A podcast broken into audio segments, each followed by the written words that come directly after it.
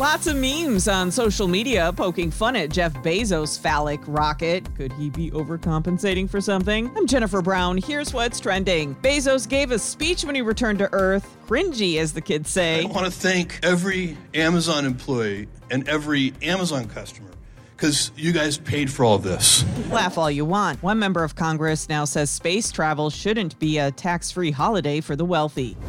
Race and politics, topics usually avoided on first dates and when the family's over for dinner. That may be a good thing considering black and white relations have hit a new low. A recent poll finds nearly 60% of Americans say race relations are somewhat or very bad. Gallup says we're at our lowest point of feeling positive in more than 20 years. And eat up, it's National Hot Dog Day. Americans eat 20 billion of them a year. Some of us even let our kids have them for breakfast. Don't judge, it's protein. Today, 7 Eleven and Circle K are celebrating with Dollar Dogs.